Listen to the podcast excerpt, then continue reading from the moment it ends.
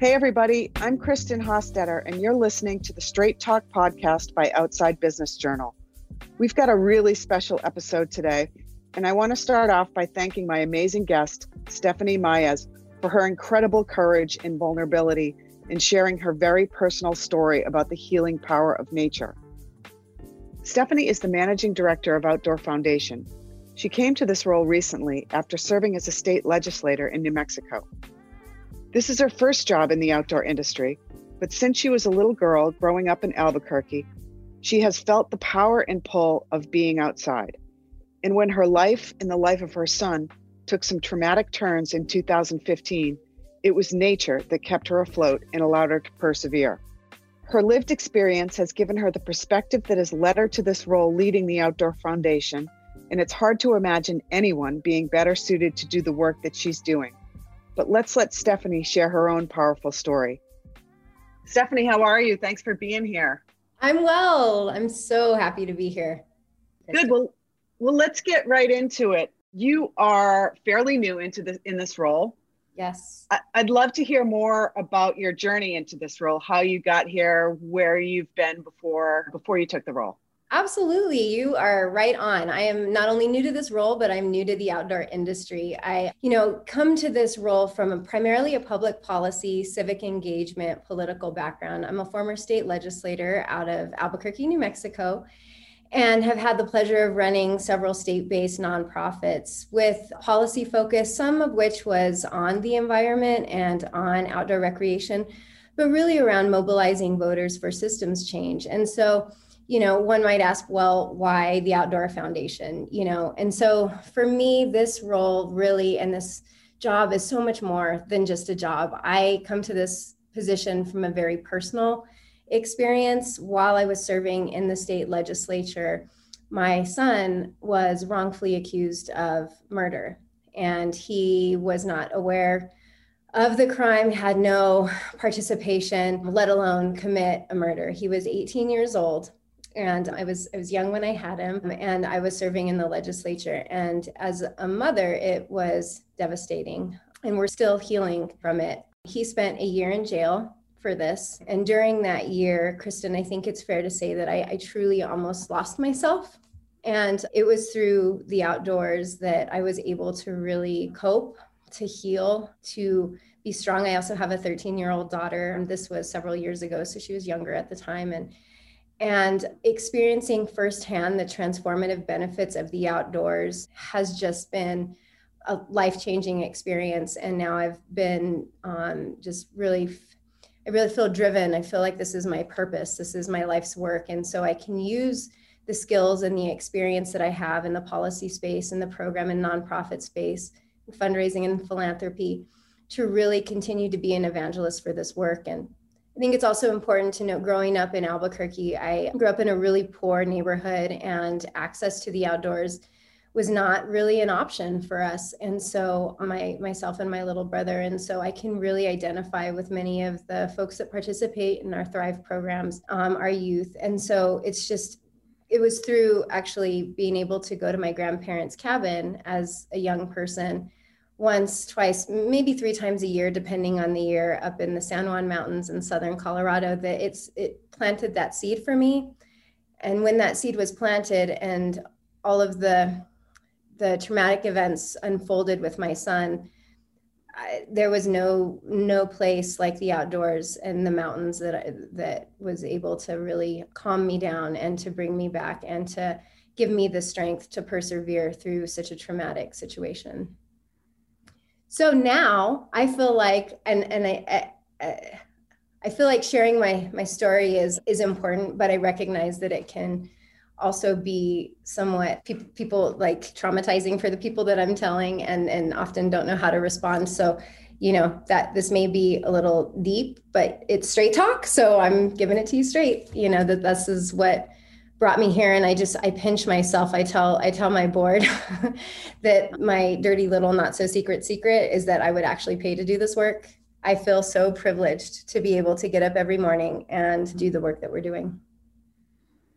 Oh my word. Well there's a lot to unpack there. First of all I'm so sorry that you that you went through that. I can't even imagine how traumatic that must be and I'm really grateful that you're sharing that with me now. I have a lot of questions about that. How long ago when did that that traumatic situation kind of uh, resolve itself? Your son is not in jail anymore. It, it sounds like that's actually a different story. He is currently in jail. He was 18 years old when this happened. He was arrested in August of 2015 and then released in June of 2016. And he, after his release, developed, and I don't want to get too much into it because it really is his story, but, you know, 18 years old in an adult jail created a severe case of PTSD and developed an addiction. And so, several months after his release, he got pretty deep into his addiction. He was in recovery for some time, but then on an unrelated nonviolent offense related to his addiction, unrelated to the murder charge, but related to his addiction, was arrested. And he's had some struggles since then, as our whole family has. And he's in jail right now. And and again, it's you know, addiction and the criminal justice system and the lack of options and the punitive nature and the stigmatisms around addiction have sort of contributed to the cyclical experience that we've had with the criminal justice system in the last few years. And so I am so grateful. I have this beautiful mountain. I live in a townhouse at the base of the Sandia Mountains.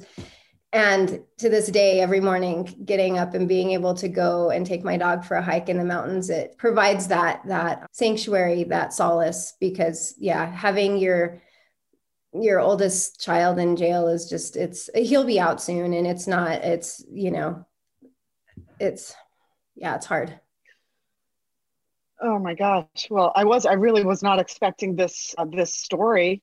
I guess i wasn't very, prepared for this. And as a mother of two boys it it's it's incredibly moving and and i can't imagine what you've been going through. So uh, i kind of need a moment here to process yeah. and then we can move on.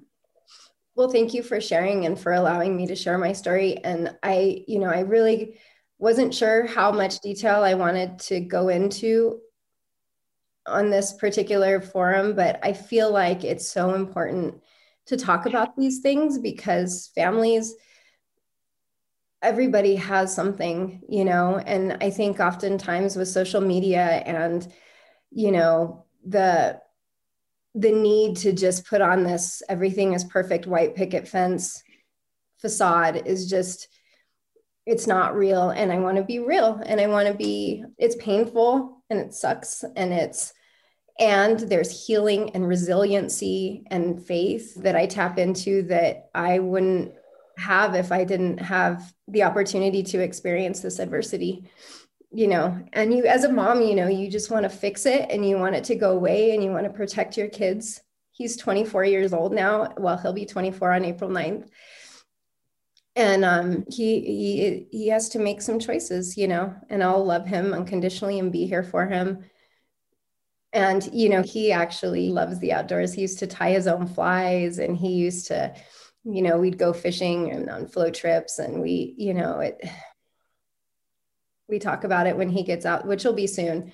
You know, we're going to spend a week in the mountains. And so. Well, thank you so much for sharing that. I think a lot of people can relate in some capacity to to some of the things that you that you've just shared with us. Um, really grateful that you that you feel safe enough to do that, and thank you for that. Thank you. Can you can you explain or can you tell us a little bit about your first introduction as you remember it to the outdoors? Because I think, you know, I think nature and the outdoors is a way of healing for so many people. Uh, big traumas, little traumas.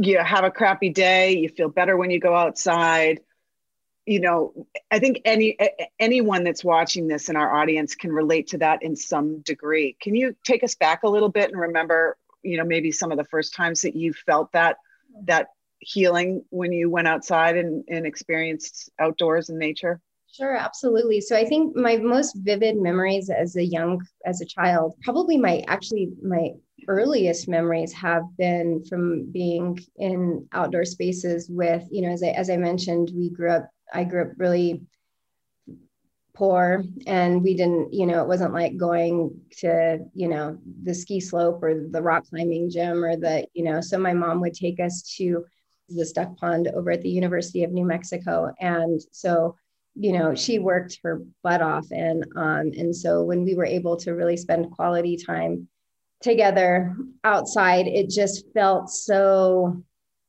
expansive and free and healing. And at that time you know when you're 5 and 6 years old you're you're just enjoying and just wanting you know just just experiencing and soaking it all in. I remember the ducks would chase me because we would take stale bread or stale tortillas and the you know we'd feed the ducks and they would chase me. And then i also remember her parents my grandparents had a cabin out at Vallecito lake in southern colorado and I'd go out and spend, you know, spring break there, summertime there. And I remember feeling like at that point, as I was getting older and into middle school, it just, it really felt like the twilight zone. You know, I felt like I was in just this completely different like space which i was you know but it really truly felt as we would drive out of the city. It just felt like i was i was going into like a whole new world. And and so i feel so grateful that i had those memories and those seeds were planted at such a young age. So when you know my son i i was became pregnant with my son when i was 15 and i had him when i was 16 you know thank god for my family and i was able to they you know, helped me through high school and college and I was able to get my master's degree and and be able to you know provide for my son. Although my mom always said she's like I will help you but I will not be a built-in babysitter. So there was none of that going on. But but I say all that to say having the seeds of the outdoors truly planted at an early age for me while I didn't get those repeat experiences throughout the year because we did live in much more of an urban area where green spaces and access to the outdoors isn't as feasible, which is a real barrier I suspect we'll talk about further in the conversation. But I was able to take my son out to the cabin, to my grandparents' cabin, and it planted that seed with him. And so now, you know, when he calls me, we talk almost every day, if not every day, every other day. And, you know, he still suffers with the PTSD and anxiety and panic and so if he's like on the verge of having a panic attack, we'll go through and we'll walk through some visualizations of being in the outdoors and to and breathing and really so, you know, I think I over answered your question, but it's been, I mean, you can see just the richness that the outdoors brings. And I don't know, I just, I can't shout it from the rooftops loud enough, you know? It's amazing. And I think you bring up a really good point about the fact that you don't need to hike down into the Grand Canyon or climb Mount Rainier or hike the Appalachian Trail in order to experience the benefits of being outdoors. You just don't. You know, you can get it when you walk out your front door, it's there for you. Yes, we do need to reduce barriers so that people can, you know, expand those those horizons and, and get deeper into the outdoor experience, I think. But but I, I think you bring up such a great point that that we have to embrace uh, you know the, we have to expand sort of coming from the outdoor industry we have to expand what we think of as getting outdoors because it's not just hiking the pacific crest trail right Yep, that's exactly right. It's redefining and and you I think hit the nail on the head with the word mm. expand, you know, expanding our definition. And then that creates a culture of inclusivity because, you know, we know diversity doesn't mean inclusivity and if we truly want to create a welcome and inclusive space outdoor spaces we have to redefine because it i mean i guess everybody has their own experience and for those that have the opportunity to you know hike the Pacific Crest Trail, like go for it. This is, the, I'd love to do Kilimanjaro at some point, and that's like on my list. Like if I could show you my refrigerator, it's full of pictures for, but that's not happening in the next, you know, near term. So the La Luz Trail up here at Sandia is, and and hiking around the park, and you know, going to the duck pond and doing yoga, and you know, it's it's it all outside. You know, it all it all you can experience the transformative benefits without having to go do Everest of the outdoors. For sure. For sure. To anybody who's climbing Everest, like that's great. More power to them, right? More power to you. Let's talk about Thrive Outside. Mm. Can you, your favorite topic, probably, yep. right? One of them. so tell us what Thrive Outside is and, and how the program works. Absolutely. So, Thrive Outside was started about a year and a half, almost two years ago, by my predecessor, Lisa Aangeenbrug. And it is the Outdoor Foundation's primary grant making vehicle. And what we're doing is we're investing in a collective impact model where we're funding through multi year capacity building grants networks of organizations in regions throughout the country. Currently, we're in four regions. We're in San Diego, Atlanta, Grand Rapids, and Oklahoma City. And the structure is that there is a backbone organization that sort of serves as the kind of hub. And then they are convening coalitions of partner organizations that are specifically dedicated to increasing youth participation in outdoor spaces, primarily from communities of color and other BIPOC communities. And so it's just really exciting to see the learning that's taking place. That's the other sort of key component of the Thrive Outside model is that our networks are learning from each other. We have a very robust qualitative and quantitative evaluation program where we're able to measure our impact on both increasing you know participation in the outdoors but also what does that actually mean for the kids that are participating how is this impacting around metrics around you know positive youth development grit confidence sense of place sense of space you know ad, or uh, navigating adversity. And then we're also measuring other metrics in the sort of ee21 environmental stewardship. What does it mean to be a conservationist? What, what are public lands? What are you know so those learnings are then you know able to be shared between networks on what's working what's not working. And then also within the context of the larger sort of collective impact learning community we're able to to build on that body of knowledge. Wow. Well it, it's an amazing program for sure. I'd love it if you could give us a and i don't mean to put you on the spot here but can you give me an example, maybe a snapshot of a kid who's had an experience in one of your Thrive Outside uh, communities and, and, and how that's gone down and what he or she has learned and how that's impacted his or her life? Sure. So, one, well, first, one key variable to consider is that when Thrive was launched, it was right before COVID. And so, going into COVID, many of our programs faced a tremendous level of restrictions for the health and safety of communities particularly because you know the to run program there were transportation variables and of course being in such close proximity wasn't safe. So you know the the um, scale of the of the programs and the participant numbers that we saw in 2020 are not what they're going to be in 2021 and moving forward outside of you know a less covid restricted environment. That being said, the the participants that were able to enjoy the experiences through our programs in 2020, I would say one example maybe is in San Diego. There are some great programs running through outdoor the San Diego Outdoor Outreach, which is one of the key partner organizations of the Thrive Outside San Diego, and we'll see youth from, you know, eight years old up through into their early 20s and what we've learned within those one the other key variable is that these are about repeat experiences. So these kids are coming to programs you know multiple times and really the the the theory right is that after experiencing a certain number of repeat experiences outside you know it becomes a habit and that's what we want to do is we want to inspire the outdoor habit with these kids. And so mm-hmm. you know they'll go kayaking or they'll go for a hike with their counselors or the volunteer staff. And what we're finding is that kids when they so they have an opportunity to complete a survey or go through an interview or tell their story to you know a volunteer of, the, of their experience and what we're finding is as they have multiple repeat experiences, that their confidence level increases. Their sort of approach to adversity and being able to take on challenges becomes more becomes stronger.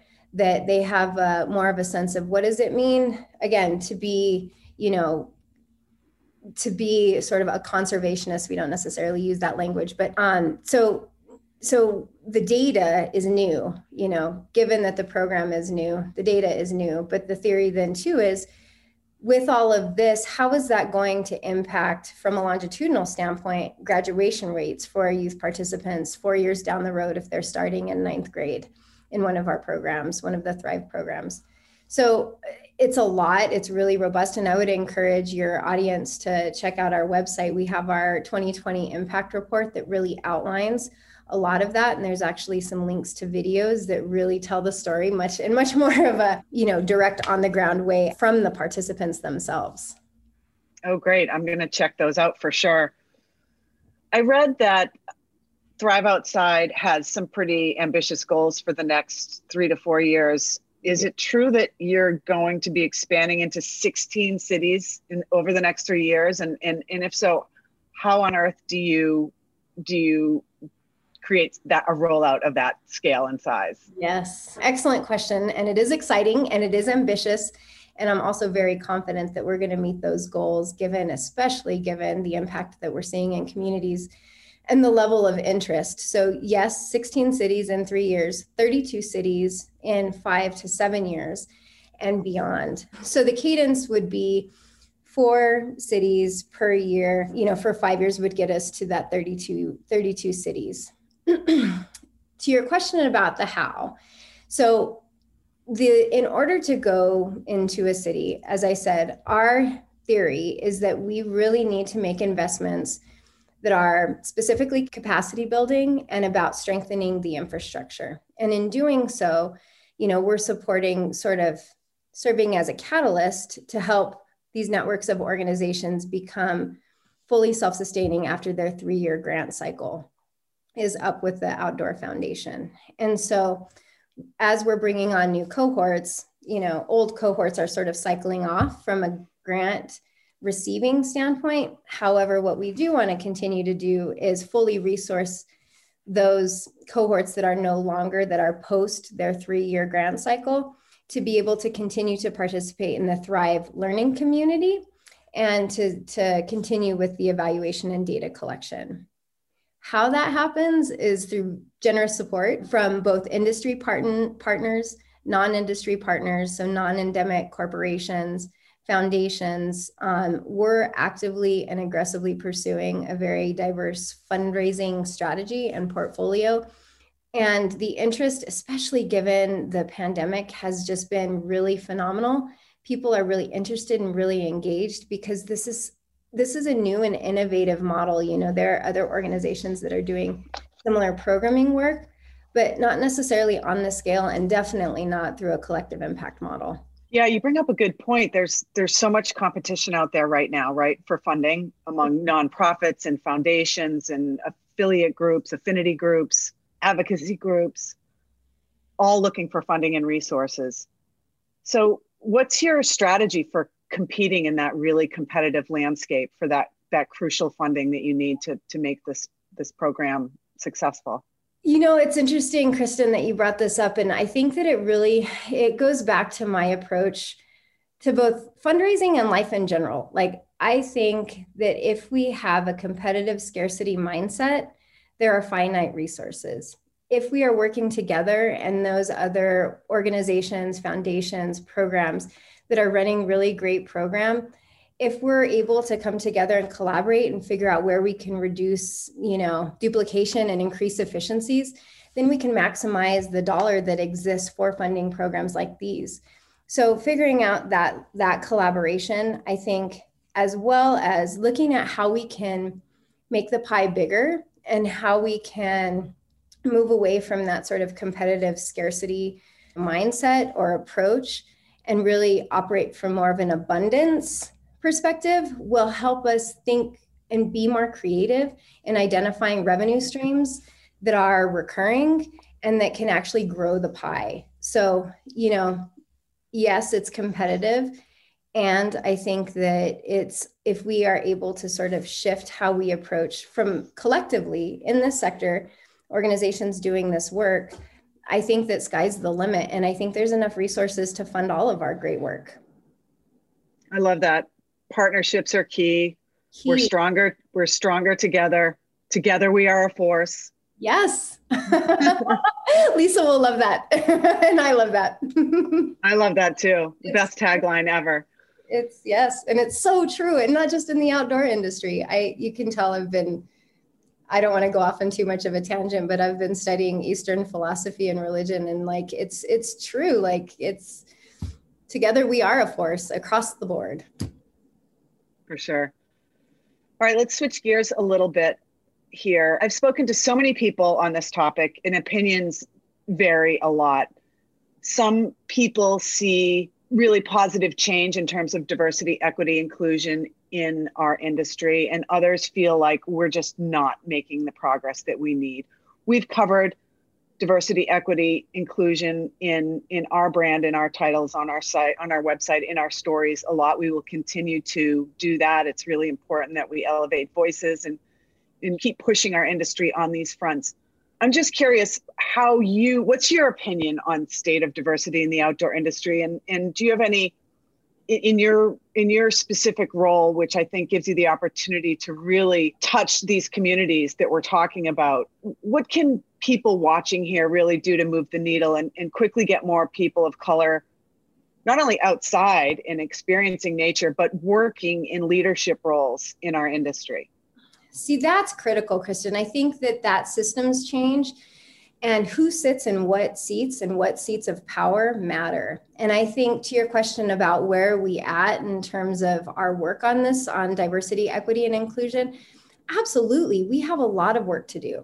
But guess what? So does you know X industry in the other on the other side of the spectrum, and so does you know in my former political life. So does the public administrative and the bureaucratic side and the public sector side you know, we have a lot of work to do. I think I'm inspired and encouraged by how far we have come. As a non outdoor industry insider, I will say I felt when I came into this role and having seen the work that was done specifically around creating a DEI task force, looking at operationally how are we getting our own organizations in order in terms of OIA and the Outdoor Foundation before we seek to prescribe anything to anybody in any industry is huge. We have to be willing to have those uncomfortable conversations and look in. And even, you know, as a, a woman of color, I, I personally have a lot of work to do. You know, racial identity is only one piece of what inclusivity means. And so, you know, in learning and growing and being okay with being like, I don't know what to do on this issue, or I don't know what how what I'm saying might potentially be harmful to somebody who doesn't identify in the same way that I do, whether it's on gender or race or so I think, you know, we have come a long way and we have we have a long way to go you know but i but i feel great and i think that i feel great about where we're at. I think today i mean you might ask me after a meeting with some folks that i feel like maybe have you know like where the conversation isn't uh, like this and and maybe i would be less feeling great about it but you know it ebbs and flows and and i think that it's just about being comfortable with having those uncomfortable conversations and to your point about the leadership piece, systems change happens when we're able to have power in places where there is an opportunity for leadership. And that happens through pipeline development and through inclusivity, you know, from the ground up, from, you know, increasing access to state parks through free admission or providing free transportation for folks in historically underrepresented communities to be able to go 30 miles to the state park and to invest in public infrastructure that are, you know, real urban green spaces that don't exist in many urban communities. So starting there and then how are we being intentional about cultivating leaders in community that are actually like community led? That's the thing is we have to be willing I think, in the industry to step out and allow others to have power. And and not step out in a way that decreases our power because there's enough of it to go around but that is about listening to, to community and putting community in a place of leadership. Yeah, I love what you said about pipeline and developing that that pipeline of, of talent in, in bringing people up through sort of the ranks because that that is truly the way we're going to make that change at leadership level for sure.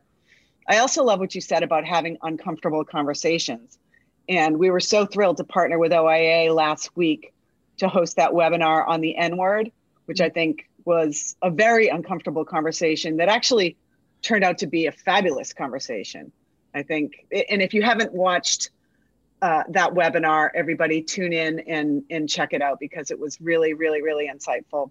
So thank you to you, Stephanie and OIA for supporting that and partnering with us on that. Let's see, let's switch gears here for a minute. We're both women. We're both in leadership positions in the outdoor industry. I know OIA has a lot of women leaders in its structure as well. How do you think the industry is doing in terms of elevating women in in leadership roles and, and, and sort of closing that gender gap? Well, I think so, you know, again, being an outdoor industry sort of non insider, I don't have a lot of the historical context necessarily but as I'm getting up to speed and really getting a sense of the lay of the land, it seems to me that you know women are becoming more and more represented in leadership positions. When you look, as you said, at the OIA board, at our board at the Outdoor Foundation, the uh, sort of leadership executive level positions within the organizations are occupied by by women, and I think that that's great and I think that we're just a small segment of the outdoor industry. And so when I look at, you know, across the board at some of the larger industry companies and you look at, you know, the C suite and you look at who is in those positions, I think we still have some work to do on on what women in those positions of power look like. And I think that it can't just be counting the number of women executives. I think that we also have to look at what sort of roles and positions those executives are. Are they truly positions of influence? Are they really, or is it, you know, we talk about this in other areas of diversity, equity, and, and inclusion, particularly around race and ethnicity?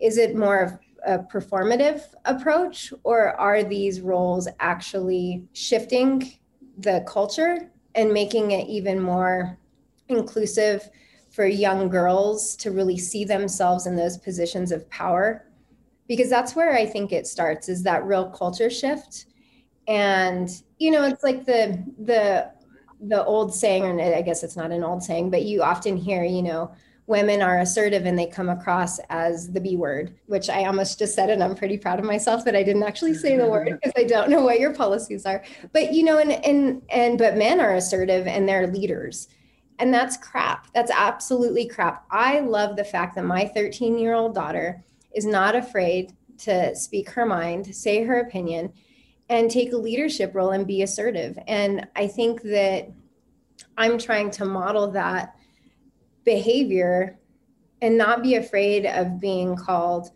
the B word, you know. And I think that we've come a long way since, you know, since the dawn of time. you know, because it's it's eh, and we have a long way to go, you know. And it's also about creating allyships and and really seeking and having an expectation that men in positions of power are being allies and and supportive of both policies that lift up women in leadership and actually having women in leadership and the way that they interact with with women in leadership so well, I'm just going to say it right now. The word, the B word, bitch, bitches unite. Let's be bitches. Yes. Let's embrace it. That's right, Kristin. Bitches unite. right. We're going to make up bumper stickers. Of all the stickers for my yeah. laptop, for yes. Right. Well, Stephanie, it's been wonderful talking with you. Thank you so much for spending time with me. I'm really happy to have the opportunity to introduce you to our audience who may not have gotten to know you since you started in the middle of this crazy COVID pandemic and we haven't had face to face time. We haven't had big gatherings. So I feel really honored that you've spent some time with us today. Thank you so much for being here. Thank you for the opportunity and thank you so much for your commitment to these issues and engaging and having, you know, I think what some would say are can be hard and uncomfortable conversations and you all are at the forefront of that. So, thank you. For sure. And thank you everybody for tuning in to this episode of Straight Talk. We've got lots more conversations like this on our website, so please check us out. The outdoor industry is full of fascinating people doing bold things whether it's in sustainability, diversity, equity, and inclusion, specialty retail, activism, marketing, or brand building. And here at Straight Talk, we dive straight in. This episode was produced by me, Kristin Hostetter. Our executive producer is Jeff Moore. Our executive audio engineer is John Barclay. Our associate producer is Ashish Shrestha. Our production assistant is Louisa Albanese. Please subscribe today to the Straight Talk podcast write us a review, and of course, stay up on the latest outdoor industry news at OutsideBusinessJournal.com.